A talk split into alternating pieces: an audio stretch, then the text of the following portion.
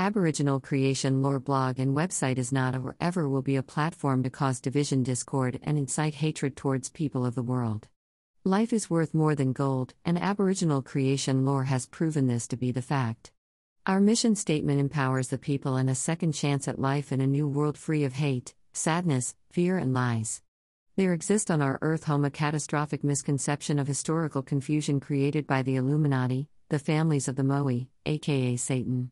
The Illuminati does not find, shape, or form the solution, instead, has created the current global crises and all suffering upon the human race since the formation of the Freemason in 1717.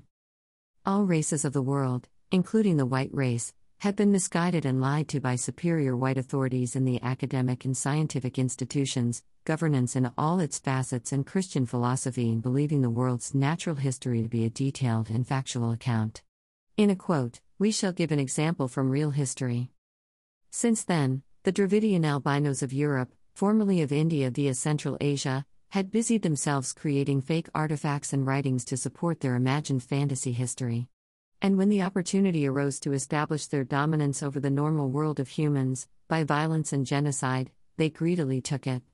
Then, after gaining dominance over the normal world of humans, they went about the task of using their total control over media and all types of communication to teach and spread their false fantasy history.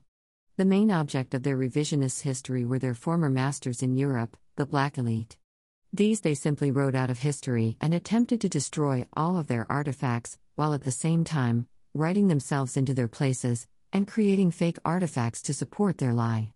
With Europe's black elite out of the way, it was then easy, with the help of brain dead African leaders, to establish black skin is synonymous with slaves and underachievement. Fueled by satanic influences, the minority elite, the Illuminati 13 bloodline families were given, by the Moai, aka the devil, absolute power over the world's inhabitants if they made it their god and committed themselves to lie and deceit, sacrificial satanic rituals, conceit, and the inherited abomination of every satanic trait, characteristics, and deception. The Illuminati established the all seeing eye over my world and executed the worldwide elimination of all truth. Aboriginal creation lore has given the origins of lies, deception, and foul play on the official blog and website. The character of the Moai is the trademark stamp of the Illuminati. The Aboriginal creation lore site is under daily attack from Illuminati influences and their allies in the internet world. This act infuriates myself and Gran, the rainbow serpent, who are the powerhouse of the light of the truth in every and all aspects of human life and behavior. Aboriginal creation lore is for the people of Earth and designed to filter out the misconceptions of our false reality. The inhabitants of the world believe it is the only reality that exists. The Illuminati cannot interfere in the foretelling of the All Mother God and works.